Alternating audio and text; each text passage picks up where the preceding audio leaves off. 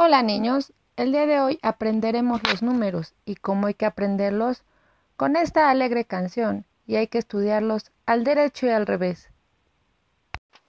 El 1 es como un palito, el 2 es como un patito, el 3 la es al revés, el 4 una silla es, el 5 la boca del sapo, la 6 del cola del gato, el 7 qué raro es, el 8 los lentes de Andrés. Casi me olvido del 9 y del 10.